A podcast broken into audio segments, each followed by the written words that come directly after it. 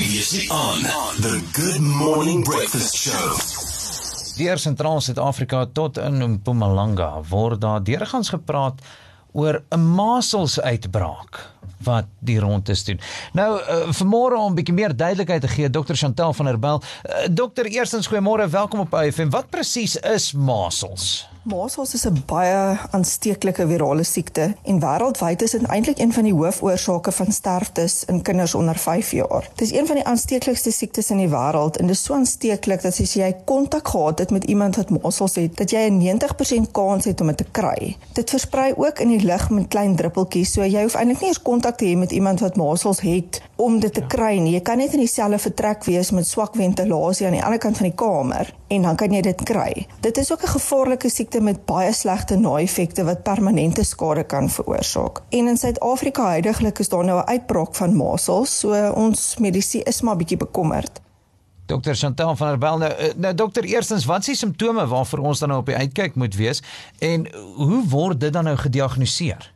Die simptome begin gewoonlik as 'n slegte verkoue, so jy kry hierdie koors, lyfseer en net hierdie slegte gevoel. Dan begin jy die rooi uitslag kry wat verhewe is, so jy kan dit voel en dit begin tipies op die gesig en dit versprei dan na die res van die liggaam toe. Dis gewoonlik nie seer nie en dit juk ook nie. En dan kry jy ook die 3 C's in Engels nou. Conjunctivitis wat rooi loperige oë is, kof wat uit die aard van die saak 'n hoes is en dan coryza wat 'n baie fancy woord is maar net vir jou neus wat loop. So om dit te diagnoseer is masels maar baie soos ander virale infeksies en dit kan baie dieselfde lyk. Maar omdat dit so aansteeklik is, kan jou dokter dit nie net diagnoseer en jou laat gaan nie. Dit is 'n aanmeldbare siekte by die departement van gesondheid juis oor die aansteeklikheid daarvan. So hulle moet mense uitstuur om jou kontakte te gaan kyk en seker te maak dat hulle nie ook aangesteek is nie. So as jou dokter vermoed jy het masels moet hy jou of jou kind stuur vir 'n bloedtoets om dit te bevestig. Dr Chantal van der Byl rondom die meer onlangse masels uitbraak wat ons in Suid-Afrika ervaar.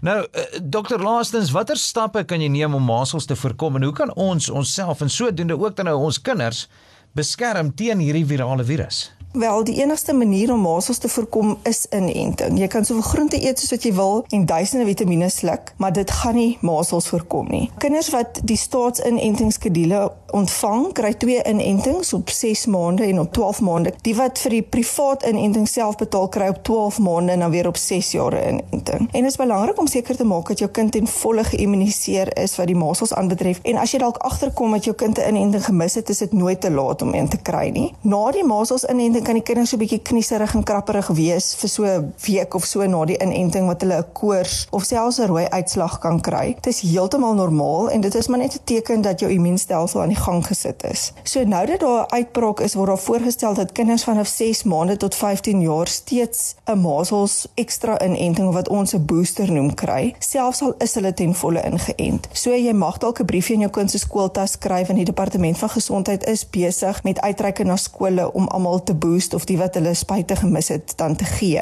En dan nou dieselfde met volwassenes. As jy in die laaste 5 jaar nie 'n maselspuit gehad het, word dit maar voorgestel dat jy jou mou oprol en maar enetjie kry. So as jy jou kind gespuit is of jy gespuit is, is die kans nog steeds daar dat jy kan masels kry, maar jou immuunstelsel is dan gereed vir die infeksie. So jou simptome gaan baie minder wees. Jy gaan dit minder aansteek en versprei en die nagevolge gaan baie minder wees. Ag ek wil net so twee mites oor masels net bietjie verbreek. Dis ou vrou stories dat jy nie kan bad as jy die uitslag het nie en ook dat jy die hele tyd in 'n donker kamer moet wees om jou oë te beskerm. Nie een van die twee is waar nie. As jy vermoed jy het masels, bel vooraf jou dokter se spreekkamers en sê jy vermoed jy het dit, laat jy nou nie daar gaan sit en dit versprei vir almal nie en die sekretaresse sal gewoonlik vir jou 'n plan van aksie gee. The Good Morning Breakfast Show with Accident Angels. Your life matters.